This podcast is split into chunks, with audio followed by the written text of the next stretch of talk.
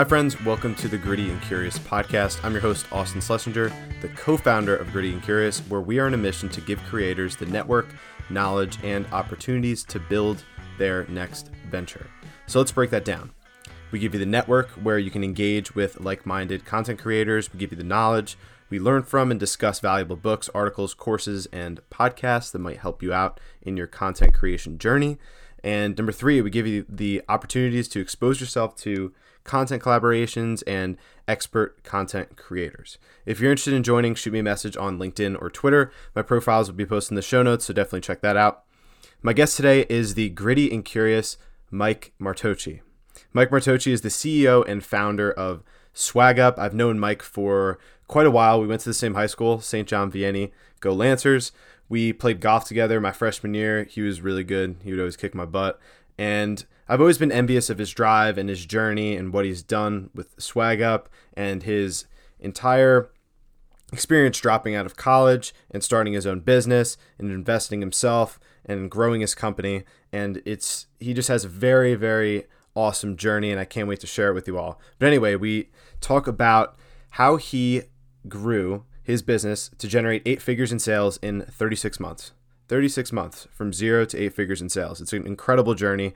We talk about his journey bootstrapping SwagUp from the ground up, his struggles that he encountered along the way, the advice he would give to a motivated college student or high school student with a great idea, the most effective way to learn anything, how to come up with the next big idea like Uber, DoorDash, etc., how to find great partners when you're going into business together, the biggest mistake young entrepreneurs make, and specifically what it takes to be a successful entrepreneur. So it was a very interesting conversation, and I can't wait to share it with you all. So let's get right into it. When did you first become interested in entrepreneurship?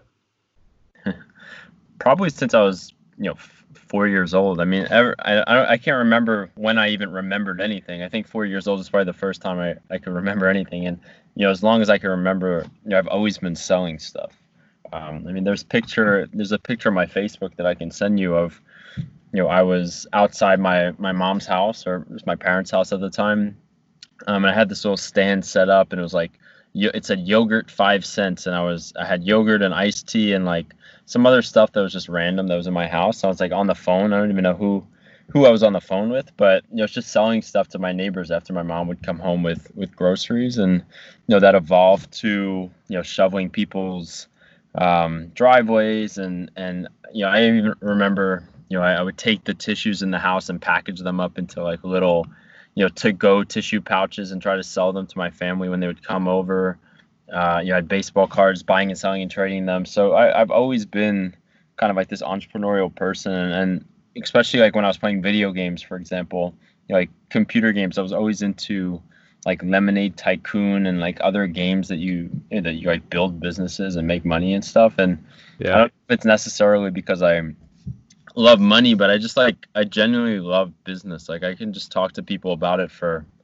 hours and hours and hours. And I was always the type of person that I would go to like my my friends' houses and I'd be more interested in talking to their parents than I would be hanging out with my buddies who were playing like Madden or, or something like that. Because I just always found, know, I've always kind of like grew up really quickly, and so I, I've always been into it. But there was like times, you know, in in middle school, I mean not middle school, high school and, and college though, where I got more interested in finance and I'm still I'm still really interested in finance, and it's good to have that background. But um, you know, so I've gone into ebbs and flows, but I've always been entrepreneurial. It's funny that you you mentioned that you were selling stuff since you were four with the whole yogurt stand and that because I remember going out and blowing up water like water balloons with my mouth and selling them on the curb like outside on like the main road by my house and there's a picture of it when you when you said picture. I thought about this because I was talking about it with my mom the other day, and I was just like, who would buy a blown up water balloon with their mouth from a, like a little kid? It just it just made me think of that. Yeah, but I mean the the theme is that you just try stuff and you see how it goes. You know, you just you just not kind of you know very, a lot of people are like reserved in, in the sense that they won't do something because they're always thinking about like what could go wrong. And I think just being entrepreneurial, the the core tenet of it is just doing things and and reacting after it happens versus like overthinking it. You know. Mm-hmm.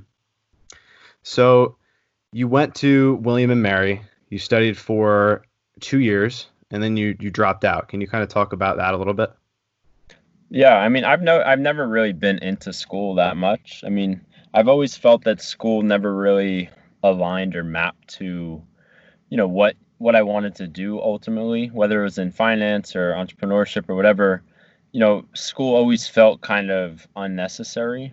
So even you know, even in middle school, writing essays and know, I was never, I always had good grades, but I was never the type of person to take it really seriously or you know, spend a lot of time doing homework or, you know, take a test really seriously. I'd just show up, kind of take it and, and get good grades and move on or, you know, write, you know, kind of BS my way through essays and stuff. Like, cause I just didn't think it was worth the time, you know, to invest in, you know, even at that time in middle school and high school, it, it just didn't feel like worth the time to, you know, spend on it when I really was interested in other stuff. Like I'd rather watch, you know Shark Tank and ask you know ask questions to my mom's boyfriend or my dad about their businesses. And you know I, I used to if you look at my attendance record in high school at, at SJV I probably took off 25 to 30 days a year easily because I was I would go on trips with my dad to you know San Francisco with the Giants. And I, I just thought that was more valuable to like be around businesses and people and adults and, and experience life versus kind of being in school and even like some small examples of that was like, you know, you know, I, I didn't take a lab science in high school.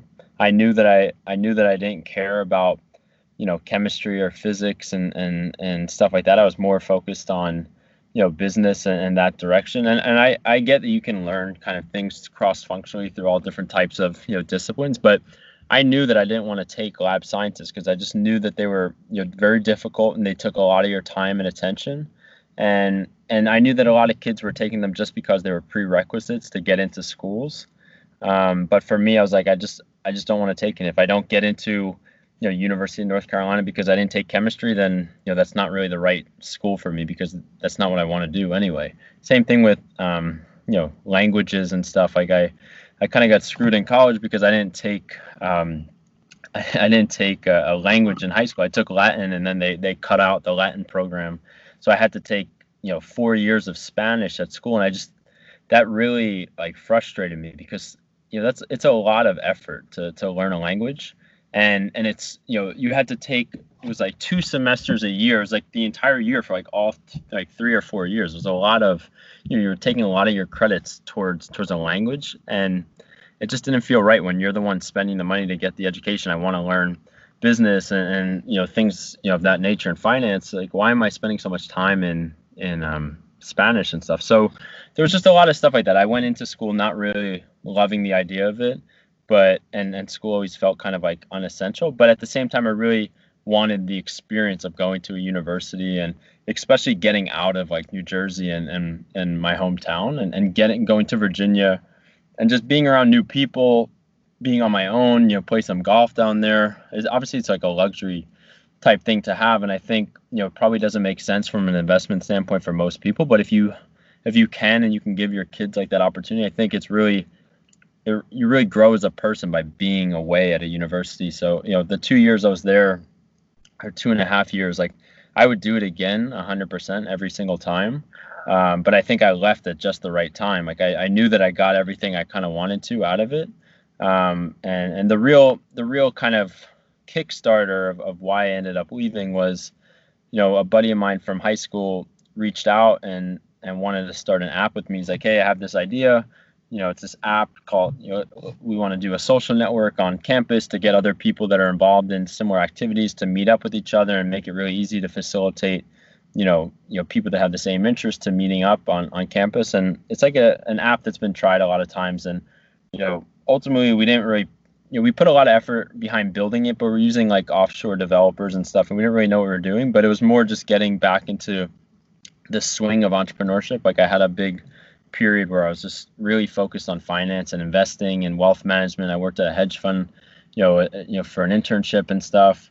And but but the app kind of got me back into the the groove of like, oh, actually you're an entrepreneur and actually you do things differently and you know why are you spending so much time and effort you know looking at you know stock reports for apple and you know your your classes in you know debt finance or whatever so just got really interested in in just building businesses again. And you know, entrepreneurship is, is really a mindset. It's just like a way of thinking about life. And and once you kind of like taste it again, it's hard to go back. And and then that's kind of the point I got to. I was like, oh wow, I'm really supposed to be you know an entrepreneur. Like, well, what am I doing here? And and then I had an opportunity to leave school and and become business partners with an NFL player randomly, um, Steve Weatherford.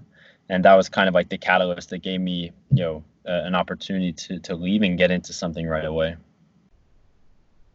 So something that you mentioned previously, you were talking about kind of the role of education and how you never really enjoyed school, you were good at it, you couldn't there were certain things that you really weren't interested in and you were just kind of there. And there's that's a common theme with a lot of people that are going through the education system. So the question I want to ask you is what do you think the future of education is going to look like because you kind of made your own curriculum. Like you learned and you found different ways to teach yourself about the things that you were interested in. But a lot of people depend on the education system for that structure to give them and tell them what they need to learn. But ultimately, they want to learn the things that they want to learn. So, what yeah. can the future of edu- what what do you think the future of education is going to look like? Well, I think first off, the the merits and what you get out of your education and and degrees i think you've obviously seen the you know deterioration of value of what you end up getting after graduating you know whether it's high school or or college you know look at any technology company or any company that's going to become the big companies of the future not one of them cares where you went to high school or where you went to college or what you studied. They want to know can you do the job we need you to do? Are you a critical thinker? Are you curious? Like those are the the questions and, and the types of analysis that they're doing when you when you come in for an interview.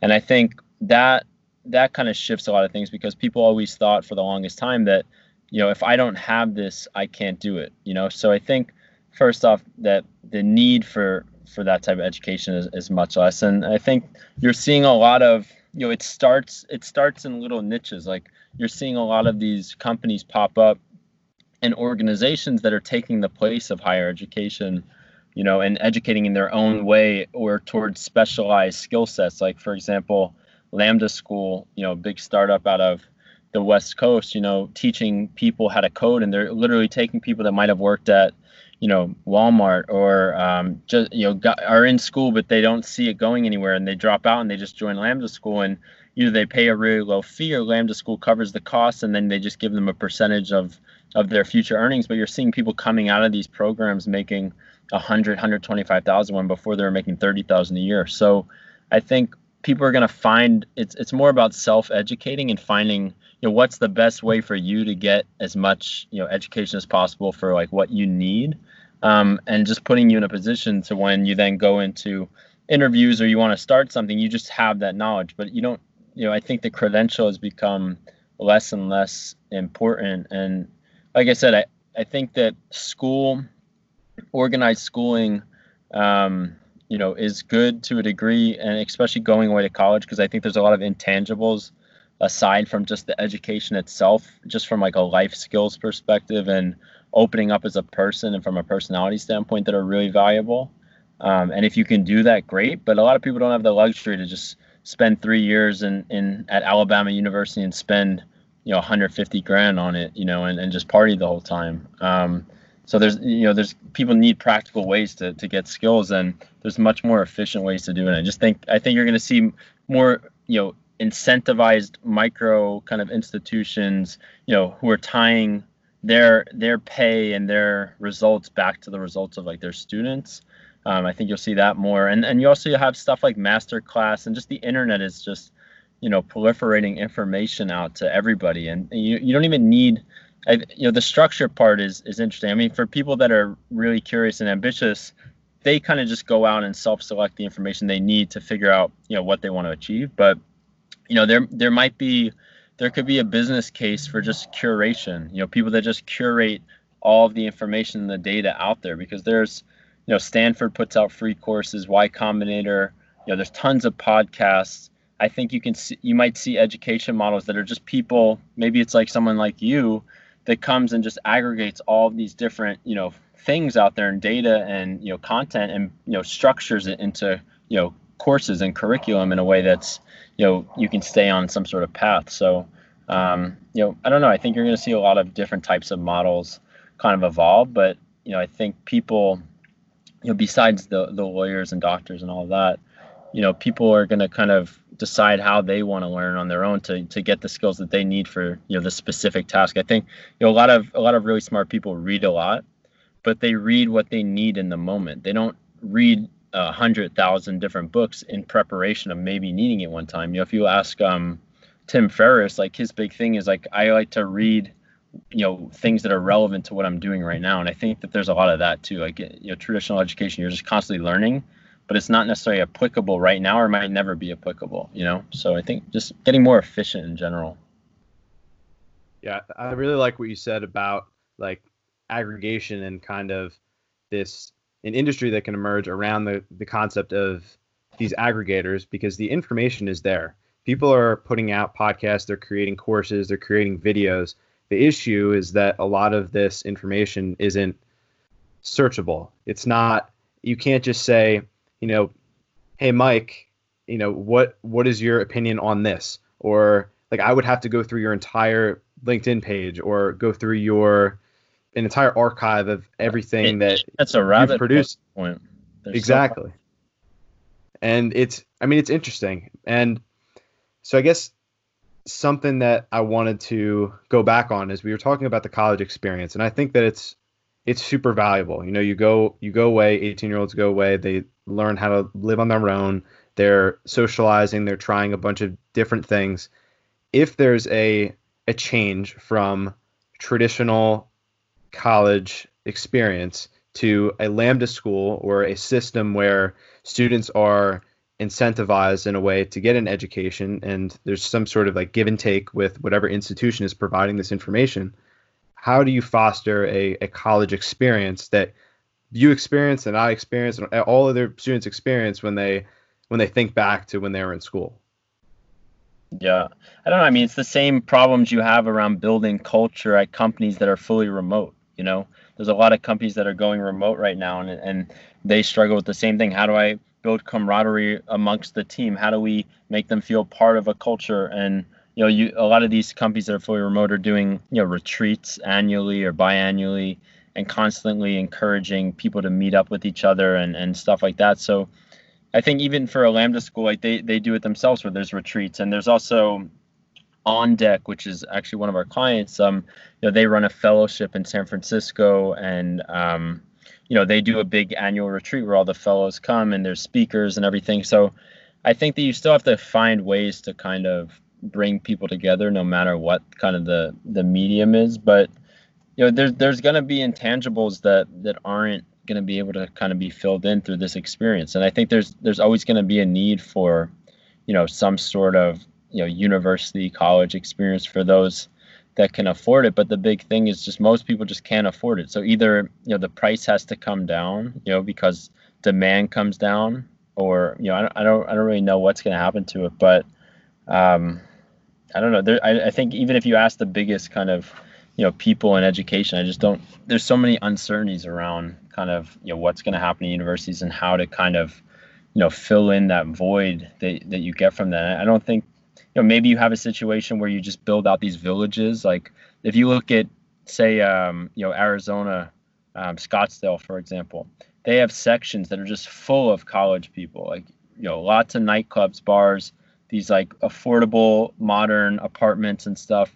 Maybe you build little villages of where like these students go but they end up they educate themselves in different ways but they're still there you know and they still have housing that's together the same way that seniors live in communities and professionals live in communities. Maybe they maybe there's communities that are similar to universities but that's not where the educating happens. It's just a, where they congregate you know? I, I don't know. Yeah i actually i had that thought as well because i was talking to my parents about this and I was like, what if, you know, you have these companies like Google that are building cities around for people that are working at their company, and it's this entire ecosystem where people are living together. Why couldn't you do that for an education system?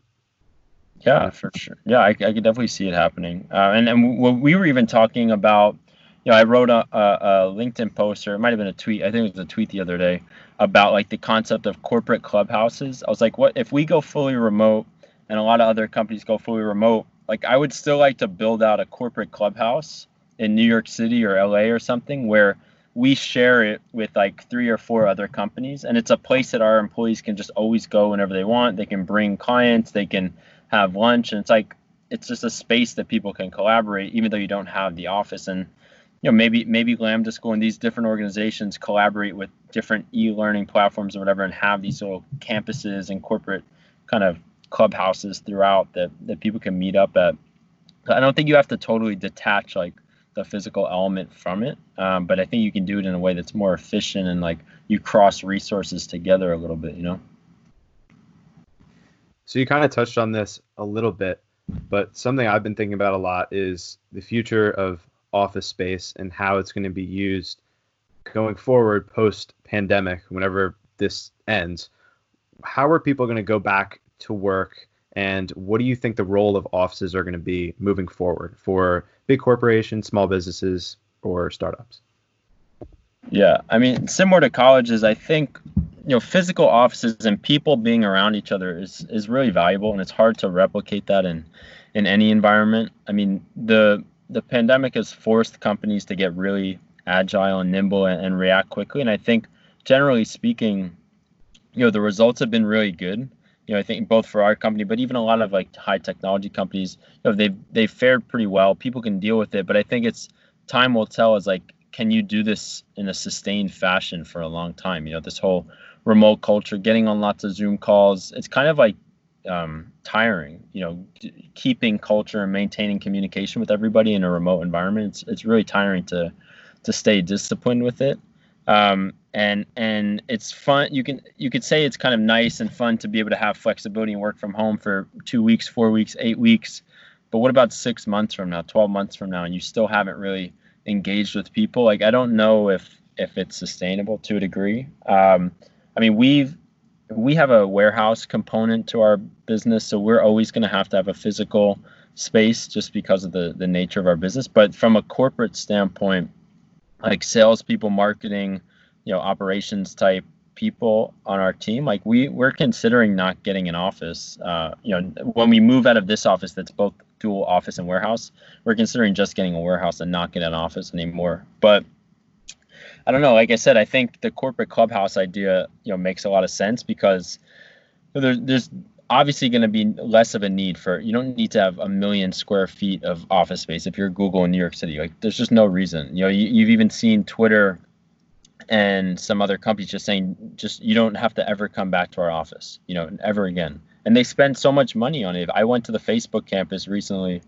and they have you know it's like an amusement park. They have an ice cream store. They have you know food. They have all this stuff just to keep people appeased and entertained. But a lot of people are fine you know perfectly fine without all of that if they have the flexibility to travel and, and work from home and all this kind of stuff. So i think i think there's a lot of over kind of dramatizing of like a lot of trends that are happening now where people think that they're going to be permanent um, and you know just every little thing that's happening they think like the world's going to change. But i think we've seen you know even just look at you know twitter and stuff people are going back to their normal kind of habits as quickly as they possibly can because that's what they want to do um, so i don't think that i don't think there's going to be a lot of like major structural change into how people operate every day but i do think that there was already this underlying trend of you know moving towards remote and the technology is finally starting to catch up to where it can be something that's actually doable in terms of like all these startups that have come out recently to build out you know operating systems for remote companies and companies like rippling that make it really easy to onboard employees no matter where they are um, so i think we probably weren't ready from like a technological standpoint before to you know manage big remote teams but i think i think it's there now and I mean, if I, I wasn't thinking about it a year ago, but if we're thinking about it, I would imagine that a, that a lot of people are thinking about it. So you know, I think you know, I think you'll see kind of the WeWorks and breathers actually become more valuable, you know, as, as we move along. But maybe the model adapts a little bit. Um, so we'll have to see. So you touched on this a little bit, and one of the biggest struggles for companies right now is maintaining that culture and that socialization and collaboration. what have you done at SwagUp to kind of keep that culture intact while people are people are at home? Yeah, I think first off is like just a transparency all around. I think it's easy to not, especially in a situation where there's so much uncertainty. It's really easy to not share information, um, and I think there's a lot of there's a lot of misconceptions around like what culture actually means. You know a lot of people think of culture and they think of you know slides in the office at google and you know food and you know retreats and parties and you know i get to have unlimited vacation. Like those are just like benefits of you know working for a company. And they're fun things to tell people but what in a high performance organization what matters you know to the company's culture is like how transparent are you about information how meritocratic is the organization? Do you reward people that do great work? Do you, you know, punish or get rid of people that don't do good work? Like people want to work with people that are, you know, really talented and they want to be rewarded for doing great work and they want to work on things that are really interesting, you know, and valuable. And I think that, you know, we, you know, there's small things like just getting, you know, we brought in um, you know, we did like some trivia stuff over Zoom and just keeping people excited and sending them out, you know, sweatpants and like little care packages. And we've been working with a lot of our clients, sending care packages out to people, just, you know, these touch points that keep people engaged and excited. But I think, you know, the bigger overarching things is like, are you working on something valuable for people right now? Like, we know that we're helping a lot of companies out there items into the hands of their customers or their employees or whatever it might be and keeping them excited keeping the relationship going. So we're doing valuable work that's interesting and i think that is really good for culture and being very transparent with people. You know every monday we have a company wide meeting. This week will be tuesday that you know we go over the financials what we're you know who who we might hire you know any gaps in the in the company. We go over like our operating plan. And i think you just have to over communicate with people right now in, in order to kind of maintain that culture. But if you're if you're going to be in a fully remote environment, though, I think you need to bring people together physically at you know one or two or three times a year, especially from like a sales team standpoint. You know, I think it's you know sales sales teams really benefit from like just momentum and energy. Uh, and it's hard to replicate that all in a, in a fully remote environment. And, and we just brought on a director of sales um, who's going to lead the team, but he's starting off in a in a position where he can't be with the team, and it's going to be really interesting to see how that kind of dynamic plays out. So this is kind of some definitely something that you kind of struggled with. But what about what advice would you give to somebody who's just starting a job at a new company and may not have that opportunity to immerse himself in the company's culture and meet people and go to happy hours and kind of socialize in the way and embed themselves in the company and in the way that they thought they might have been able to. What advice would you give to someone who's starting a job and or joining something new to kind of gain some exposure and you know just familiarize themselves with the, a, a new environment especially with everything that's going on right now? Like like meaning like right now like how can they how can they do that right now given everything that's going on?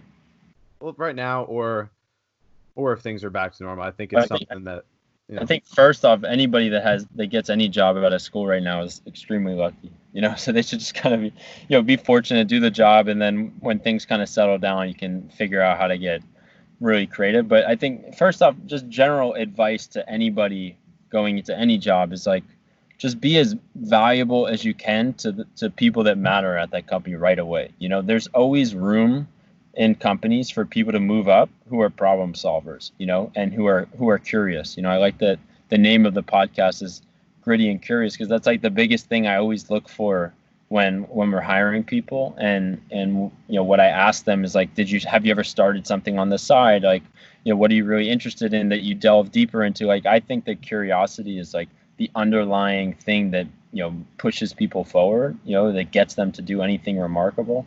So i think you you just have to really show you know you you'll get given opportunities you know based on earning them. You know like you'll get more you'll be given access to information. You'll be given projects to work on if you show that you're there and you're going to put in the effort and you're curious and and you know getting in touch like get in touch with people that you admire at the company that are that are ahead of you. You know like you know older people, people in management positions, and ask them a lot of questions. Like people like to be able to share their knowledge with other people, you know, and they like to feel helpful. Like I, you know, whether it's you or I get every single every week on LinkedIn, I get a ton of LinkedIn and Twitter getting tons of messages and, and stuff. Like I have a call on Tuesday with this guy from London who's been just following our journey for the longest time. And whether he was, you know, a, a third party random person or he worked at the company, we have a thousand employees, like like take shots and just reach out to people that you admire within the company or at other companies and and show them either that you can help them in some way or just be genuinely curious and thankful that they're that they're there. Um, but you know, and, and like I said, people for people that solve problems, there's always opportunities. You know, whether it, whether it's your job title or not, then you have to just forget your job title, especially you know, especially just from career standpoint. Like, don't worry about you know the the title that you get, or you know, it's it's more about the people that you can work for and the company you can work for. Like, get your foot in the door with you know the right management or the right team or the right company. And then if you just show that you're valuable you will be able to get the position that you want at some point you know? Um, and i've seen that play out so many times where people come even even at our own company where they start at the bottom and but they they have this ultimate goal but they know it takes time. But especially in startup environments the time you that it's going to take to get to where you want to be is actually a lot shorter than you might think like if you go into a big structured like you know PwC type environment, it's going to be difficult to break through. So I think you also have to set yourself up for success and try. You know, if you're somebody who's ambitious, go into an organization that's going to reward your ambition quickly, um, or else you're setting yourself up to fail. But you know, I, I would definitely reach out to the top people and and show them that you're there to help and show them that you're genuinely curious and, and appreciate what what input they can have. Um, and and just you know connect with with more people on the team and just you know say hey can we talk for 15 20 minutes? I, I love to learn from you. People like i said people love to share their knowledge. So what about students who don't have jobs? They're coming out of school and this is a majority of college students right now. A lot of my friends are in this position and a lot of people have lost their jobs or lost their internships as a result of everything that's going on what advice would you give to these people who they're trying to avoid having a gap in their resume. They want to find some sort of experience. What would you tell these types of people? Yeah, I think there's two things. I think first off, don't worry about the gap. I mean, people understand what's going on. You know, even um, you know, even if you look at VCs looking at startups during this time, like the, if your growth rate isn't the same as what you projected last year, or you know, people understand what's going on. There's a lot of ambiguities. Um, and you're you're not going to get docked just because you didn't get a job right at college. There's 36 million people that don't have jobs, you know, and, and the people that are underemployed too. If you include that, it's like 50 to 60 million, which is like a fourth of the entire workforce, you know. So nobody's gonna you know discredit you because you weren't able to get a job at a, at a college. But for people that are in that position, I would say one, you do one of two things. One is you start something on your own, whether whether you do it to make a lot of money or not. Like you have to keep the momentum going. You can't just sit around waiting for somebody to give you an opportunity. It, you know, like you, you started this podcast, like you'll constantly learn. If you don't feel like you got exactly the education you needed out of school, then then start learning on your own. Like you know, listen to more podcasts. Go to you know Y Combinator Startup School. Listen to Paul Graham's essays, whatever it might be. Wherever you want to learn, learn it now and take advantage of this time that you have to, you know, that you have time to do it. Um, or you join a company for free, literally. You know, if you think that they're really interesting and they're doing well, um, and maybe they're not hiring right now, but you really like what they're doing, tell them you'll work for free. Like that, like I said, especially in startup environments, if you prove that you're somebody that's valuable, you're gonna move up really quickly. You know, within within a month or two, they're going to be like, wow, this person is like really valuable to the company. Like we can't afford to let them go. But the hardest, the hardest thing is just getting in the door. It's just getting people to say yes and just getting, you know, getting started. And we take this principle like with our customers. It's like we try to eliminate as much friction as possible to get companies to want to work with us. Because once they work with us, then we have the relationship. We can do a million things with that. You know, it's just getting them to say that initial yes so if I'm looking for a job, how do I cut down all of the friction to getting them to say the initial yes?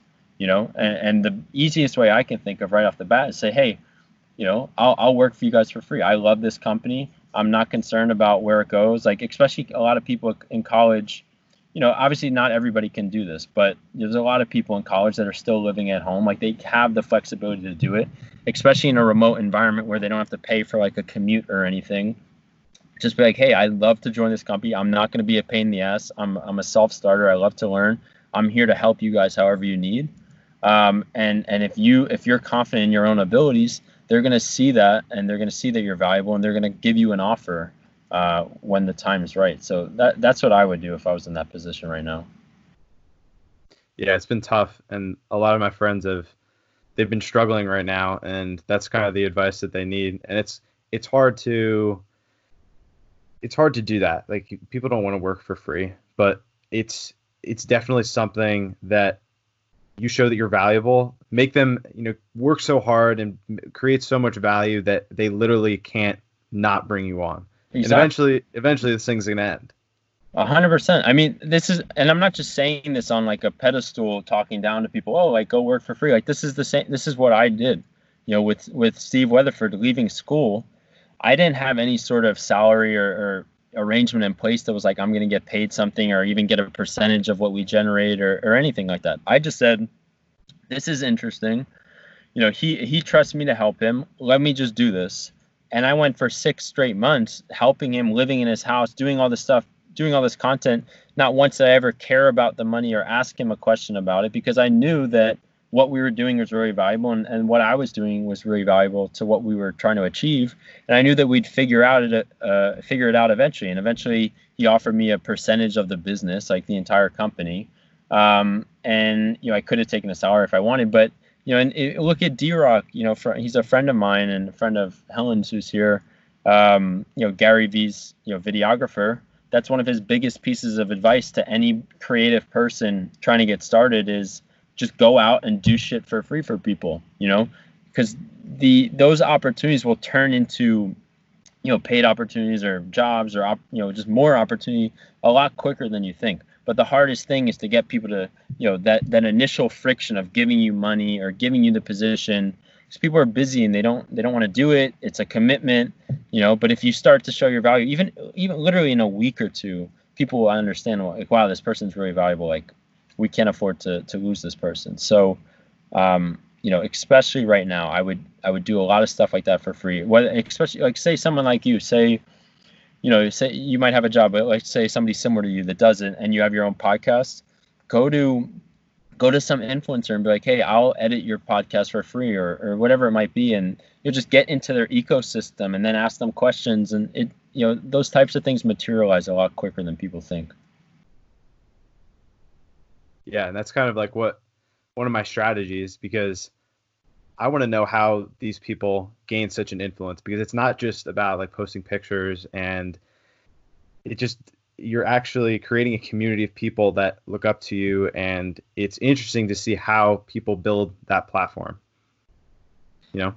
Yeah. I mean, the the greatest way to build any platform is to provide more value than you ask for in return. You know, just being incredibly valuable to people in a way that is is worth more than what they're paying for. If obviously if they're not paying anything, that's great. But um, you know, if you look at the best social media influencers, especially like fitness influencers, like I have a lot of experience with fitness influencers, and my buddy manages some some big time fitness influencers.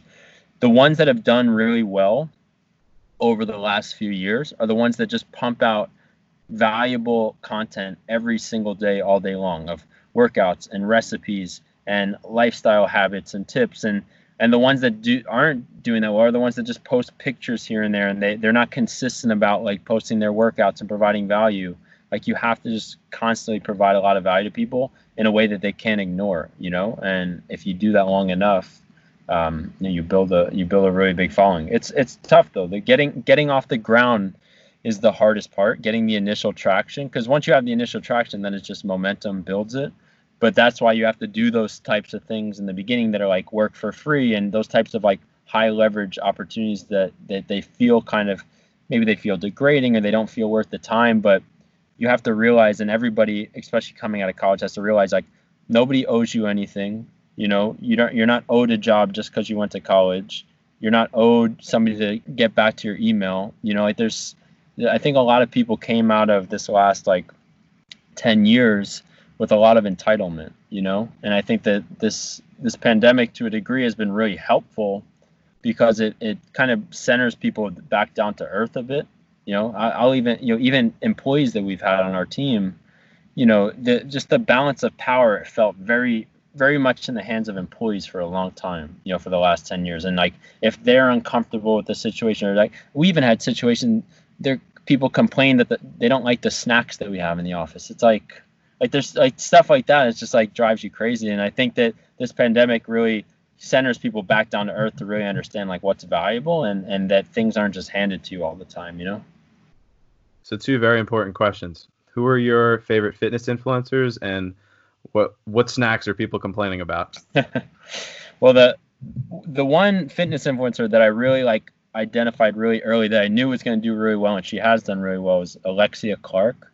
Um, she's got these crazy crazy workouts that she does. Like I don't know how how she thinks that normal people can do them, but you know she has this app, and you can either do the 20 to 30 minute ones or the 50 to 60 minute ones.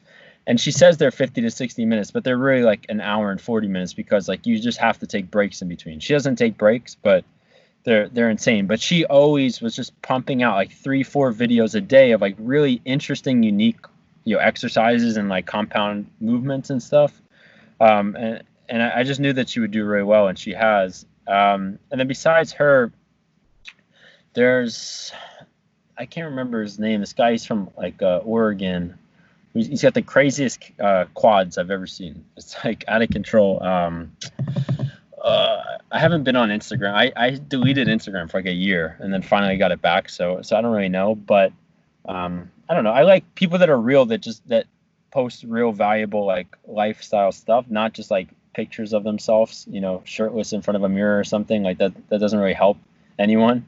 Um, and then in terms of the snacks, I don't know. Like we we always have goldfish. We have like kind bars. We have uh, we get food. We have catering on Tuesdays and Fridays. But you would even have situations where people don't like complain about the catering because you know you, you never please everybody. You know, we have there's certain types of chips. It's like oh, do you have? Well, you don't have milk for our coffee. It's like I don't know. You you, you can never win in these situations. You know.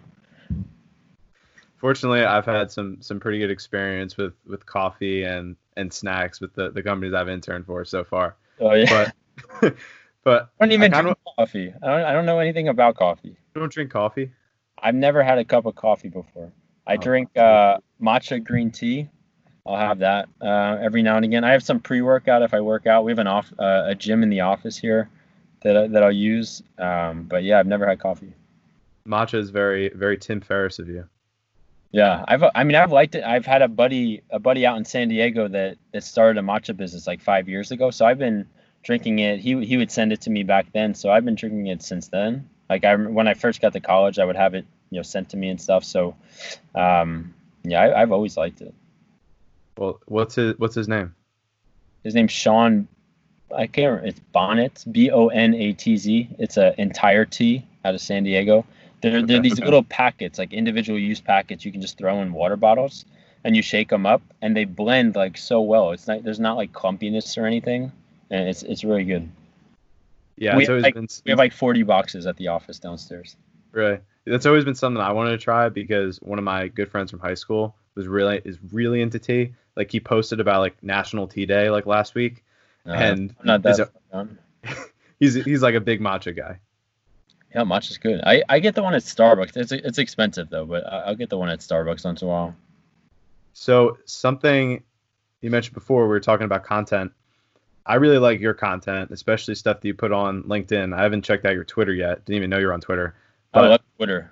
Dude, I just I just got into Twitter. I was never a Twitter guy, but it's like the craziest community of like people. Like you learn so much cool shit on there. There's no there's no other platform that you get such direct access to the smartest people in the world, you know. And Twitter Twitter's all about how you curate your, you know, follower following list. You know, like it can be really noisy and really, you know, socially and just like stupid. Like I in in high school I made a very deliberate move to eliminate all my friends off of Twitter. I deleted every single I recently did that. Yeah, because nobody everybody tweets about bullshit stuff about like Game of Thrones and Netflix and like I I knew that Netflix uh the Twitter would be a really valuable like source of information and news and I knew that if I had all my friends in there it was just going to make it really cloudy and I was like okay I need to dedicate this channel just to valuable information you know so I, I got rid of all my friends off Twitter I followed lots of VCs a lot of just like great thinkers Um, a couple news sources, but not much. Um, like more just like pure data. Uh, lots of startup founders. I, I've met so many people off of Twitter, like in real life. You know, lots of different connections, customers. Um, I you know I think Twitter probably shapes a lot of my just outlook on on life and what's going on more than any other singular kind of thing. Who are some of your, your favorite people to follow on Twitter? Uh, I like the guy Naval Ravikant. I think he's really uh, he's, yeah. he's smart. Um, he recently liked one of my tweets, and I was like, all right, really? I made it. Damn, it's big.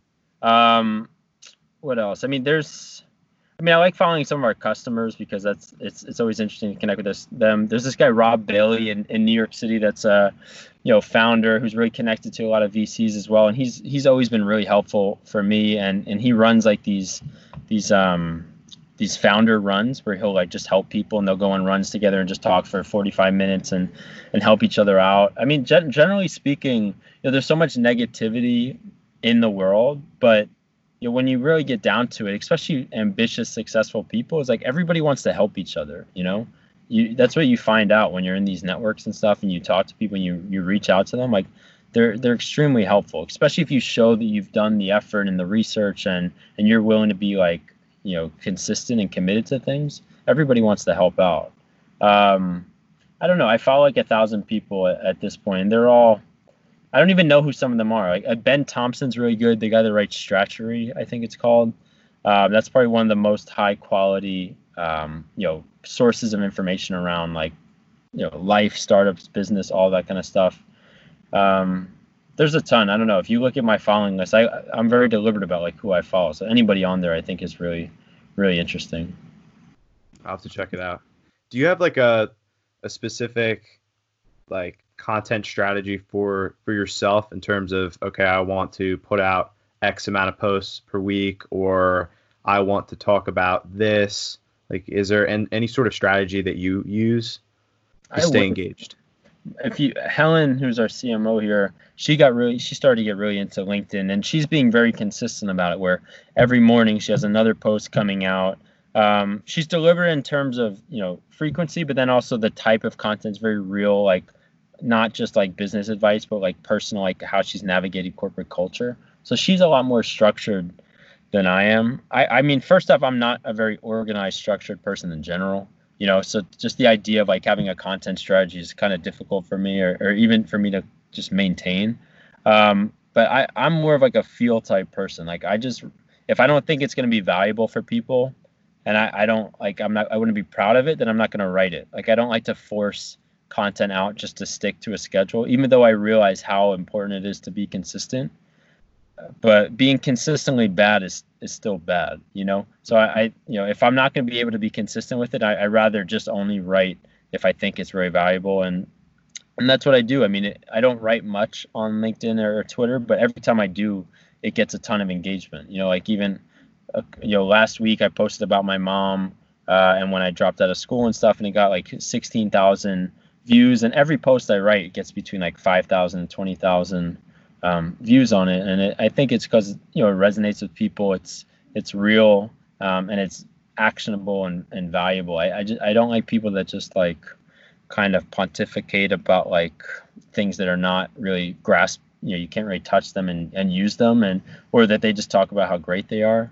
Um, i think and I, I like to take a perspective that's like different than most people. I think a lot of people in like the startup world kind of say the same thing over and over again in different ways. Um, and I try to, if I'm going to write something, I try to make it where it's not what they've heard, you know, a million times from other people that that all kind of just regurgitate the same content. You know, I think that it, one thing, one negative downside to like the content on LinkedIn and Twitter is that it just feels like regurgitations of the same stuff kind of over and over again. So, what platform do you think is the most valuable for kind of sharing your message and getting your sharing your perspective and getting yourself out there? I think LinkedIn 100%. Even though I love Twitter, Twitter really if you're starting out is more of a a great place to, you know, consume content and and also to engage on a one-to-one level. Like if you really want to talk to this person, it's it's good for that. But in terms of you getting recognized and seen, you know, LinkedIn, because of the way that their algorithms work and how they share content, it's just so much better. You know, if I can write something on Twitter and write the same thing on LinkedIn, and it'll get seen by a hundred times more people on LinkedIn. So I think it's just naturally speaking, you know, LinkedIn has more reach for for you, uh, especially if you're going to put out like video and stuff um, that's different than what most people are doing. Um, I just think there's more opportunity. There's less. It's less noisy. There's less people posting content. I mean, it's starting to get more and more noisy, but I've seen so many situations of people that started posting three to six months ago, and all of a sudden they're now like you know cele- mini celebrities within LinkedIn. You know, people that are like VPs of sales, like that guy Colin Cadmus. He was the VP of sales at um, Aircall. Guy started like six months ago posting. All of a sudden, he's like the oracle of sales. You know, so I think I think that that's probably you know the best way to to get some traction quickly um, is through LinkedIn, and they're and they're really evolving kind of the platform to make it more content and creator friendly. They just started like launch polls and live streams and and all different stuff like that. So, uh, and I and I think to that point, focus is really important too. Like focusing on a single channel and making sure it, it's really impactful is much better than being on every channel. Like, you know, for us with SwagUp, you know, we didn't have we didn't tweet one thing for you know the first two years. We didn't post anything on Instagram. We still don't even post anything on Instagram. We barely did anything on LinkedIn for two years because we you have to focus on you know what is the one channel that's going to drive the most growth, you know, and just double down, triple down, quadruple down on that, and forget everything else because you can't do everything well. You know, you can't just say, well, I have to have a presence on Instagram because you have to have it. It's like no, if that's going to take you away from investing more time in the content itself and on LinkedIn that's actually working, then just do LinkedIn. Like it, nobody's gonna fault you for not having a presence, you know, everywhere because you're gonna spread yourself thin and and be doing a little bit of everything and not, you know, the only thing that really matters. You know. So when you were working with Steve Weatherford, you were helping him out with content, right? Yeah, I mean a lot of stuff. That was initially the initial you know idea was you know he's coming out of the NFL, he's retiring, but he was known you know, as being this anomaly. He was a, a, punter that was really physically fit. So, you know, that's something that you can really play off of and build a personality around. So, the first six months is really just like, how do we make people really understand that, okay, post NFL, Steve Weatherford is a fitness influencer, is a fitness personality, and we're going to build kind of this, you know, character around him. So, so that's what we're doing. A lot of content, a lot of Snapchat, you know, YouTube videos, and then the next, you know, iteration of that. And, and it was all just, again, back to the point of providing is a ton of value up front. We did probably over six months of just tons of content, tons of programs, tons of workouts, you know, all of this valuable insight for people without ever asking them for anything, you know? And that's how you build an audience. Like Steve had an audience coming out of the NFL, but he had a much bigger audience after, you know, the first six months of, of working together is because we just kept providing value to people um, with no ask in return. And then when you then ask them for something, it's just a natural thing to be like, oh, well, we came out with this fitness program, or we came out with these supplements, or this line of juices. Like it's natural to then ask people. You don't even you're not even asking for money. It's just like you've launched it and they want it because they already are they're in love with what you've done up to this point. You've built that equity in the relationship. So, you know, that, the first six months was just a lot of content, building the audience, um, and then after that, it was starting to launch some some products before ultimately stopped working together. So from going to William and Mary, building an app, working with Steve Weatherford, starting SwagUp, what has been your biggest failure and how has it helped you moving forward? Uh, I think first off, people like get so hung up on failures because like every day, and I was telling this to somebody yesterday actually, like you fail every single day. Like I, every week, every month, we we we fail at SwagUp but we continue to succeed because you just look you know you just look past the failures like you, the more you focus on something the bigger it becomes the more you focus on your failures the more you focus on why you can't do it the bigger of an obstacle it becomes. So i think that one of the biggest you know ways of getting over failure is just like literally not even caring when it happens. Like you have to honestly you have to optimize for failure you know and people say it so many times but you know it's and i wrote a linkedin post about it. Like so many people spend so much time in like the planning and strategizing and you know how do I f- come up with all the ways to not make this fail? And then i finally launch it you know versus like just do everything put everything out there. You know 100 out of the 120 are probably going to fail but you'll get the 20 and you'll move on quickly. Like it's all about speed and rapid iteration you know in in in terms of like being practical it's about being quick. But um in terms of failures i don't know. I mean I, have i've had so many businesses at this point. I had a you know, we had a business that we were selling um those like hoverboards. We had a business that we were selling Snapchat filters to businesses like hotels and restaurants to promote their company. Um, I don't know. I've had so many failures. Even even SwagUp before this, it was called Startup Swag, and I would, I had other friends involved, and I had to like break it off from them.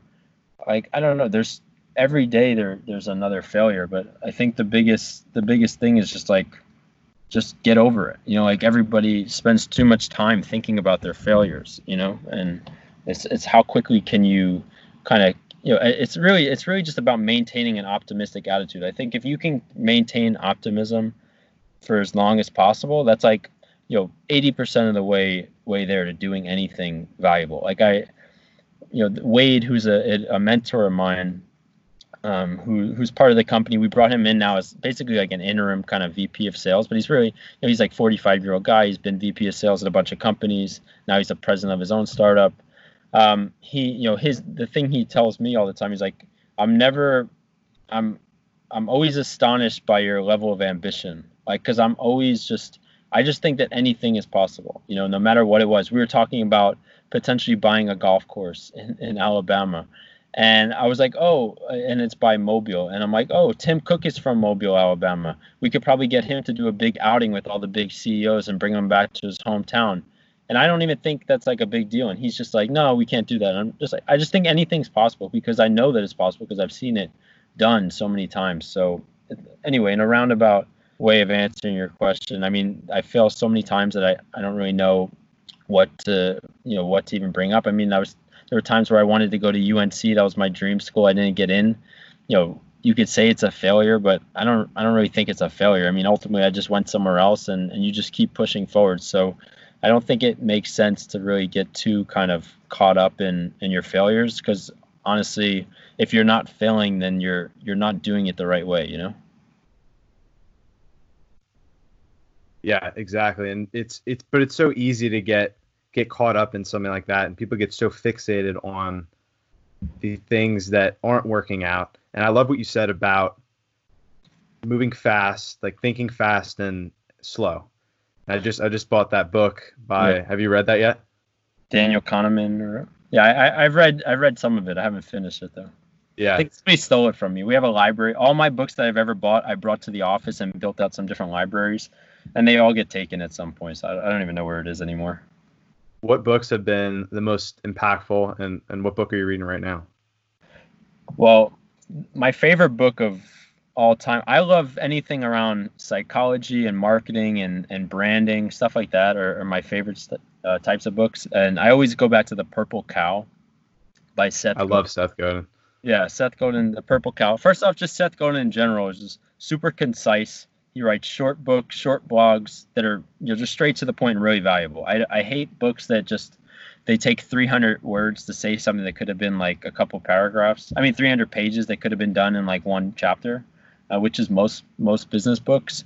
Um, but Seth Godin's Purple Cow like really influenced a lot of like how I think and, and how we do you know what we do at SwagUp because you know people are always kind of amazed that like oh you you barely spent any money on marketing like you've bootstrapped it all this way you know you have all this organic traffic and it's it's all just a result of building something that people want that's remarkable. You know the product itself is the marketing you know? You don't need to if you have to slap on a ton of advertising and marketing to something is because you know you're doing something that's commoditized or not that interesting or valuable to people. So the purple cow concept is like you know if you see a purple cow that's going to grab your attention right away and you're going to tell somebody you just saw a purple cow. And you have to build businesses with that at the foundation versus trying to like layer that on top of something you know? Like the, the business itself needs to be a purple cow so I really I really like that book. Uh, there's another booking book called Positioning by Al Ries, uh, Al Ries and Jack Trout. It's like a classic branding and marketing book around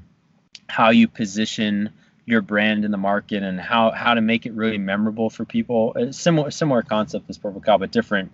It's like how do you how do you grab the mind share of people and, and embed your brand in their mind you know around some sort of specific concept they even go into like positioning an island. They go into the example of jamaica. Like how do we position jamaica to not just be one of all of the other islands? Like how and and they talked about it using an anchor of hawaii and being like jamaica like the hawaii that's you know next you know that's an hour away from miami or something. I don't, I don't know what they did but it was basically you know tying something to something you already know about you know? And there's there's lots of kind of like science around that. There's a book called influence that by that Cardini, I think his name is, or something that's very similar. Uh, yeah, uh, Bob, Robert B. Cialdini or something. Yeah, yeah, exactly. I'm sure you have it up there. Um, but right, so I have a lot of books like that. There's a book called Contagious by Jonah Berger that is uh, around like how do you build virality into things, like how do you get ideas to spread.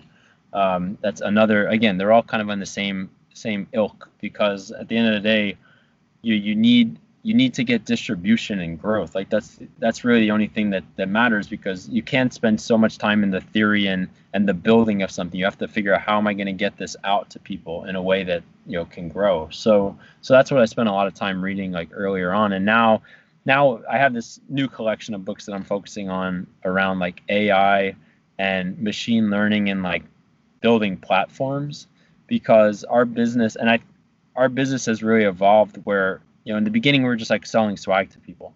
But now it's much more about like our api and building like this underlying infrastructure that companies can tap into whenever they need branded items created and distributed.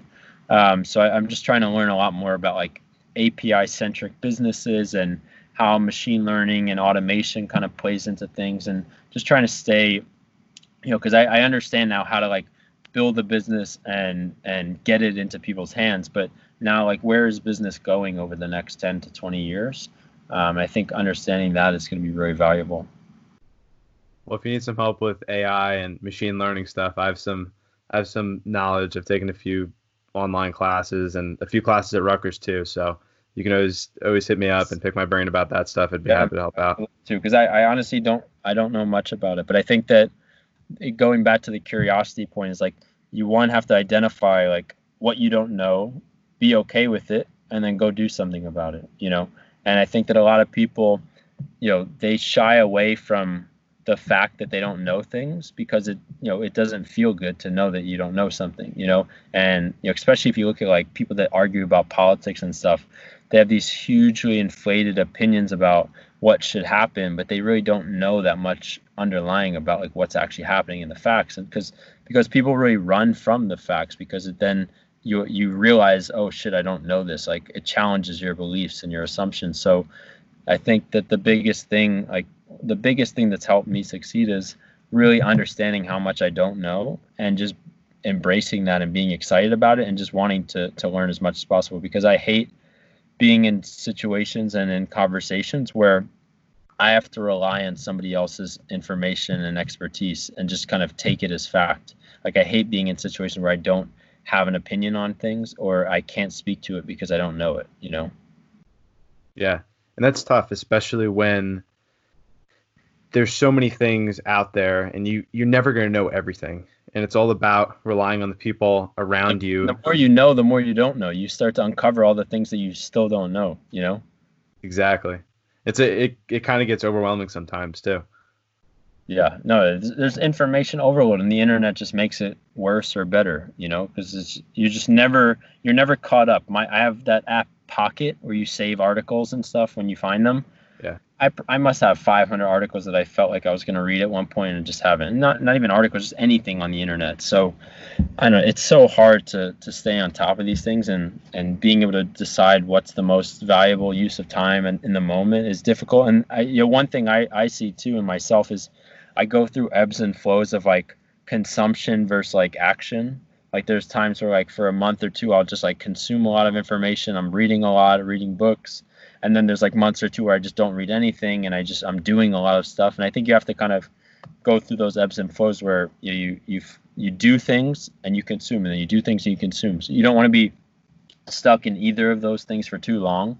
You know, if you're if you're just consuming and not taking action, that's not great. And if you're just taking action without like you know upping your your skill sets and, and your knowledge and your kind of like what you understand about the world i think you know that's not good either because you have to work smarter too you know and be in the right direction so it's like these ebbs and flows of, of consumption and action i've always felt that so you talk about consumption and action and you also discussed information overload and you mentioned before that you did you deleted instagram for for a year. And this is something i i felt too. I did a social media detox in january where i deleted or maybe february i forget when it was but i deleted everything. And it made me learn a lot about myself and kind of what i was interested in. And i kind of want to hear your take on the role of social media in your life and how people should use it in a way to improve themselves as opposed to getting bogged down in whatever everybody else is doing and kind of succumbing to that information overload. Yeah, I mean, I just don't see a lot of valuable, generally speaking, general uh, value value in Instagram in general. You know, and I still don't. And every every week I determine like if I'm gonna like keep it again or not, because I, I always go back to it and I ultimately always feel like it's just a waste of time. There's nothing there on there that's interesting. It's just people showcasing their life. Like, I don't know why I still have it, but I think first off, most people should just get rid of it because all it does is make you feel worse about yourself. Like, you wish you were here. This person's doing this, and it, depending on your kind of level of self-esteem. But I don't know. I just don't think it's valuable at all. Um, and then, in terms of like, you know, how to how to maintain and figure out what's important I don't know. I think, I, I mean, my the time I've been spending on my phone has gone up during you know this whole virus situation. It used to be like four hours a day, but now I'm getting the the alerts this morning that said it was up to almost six hours now.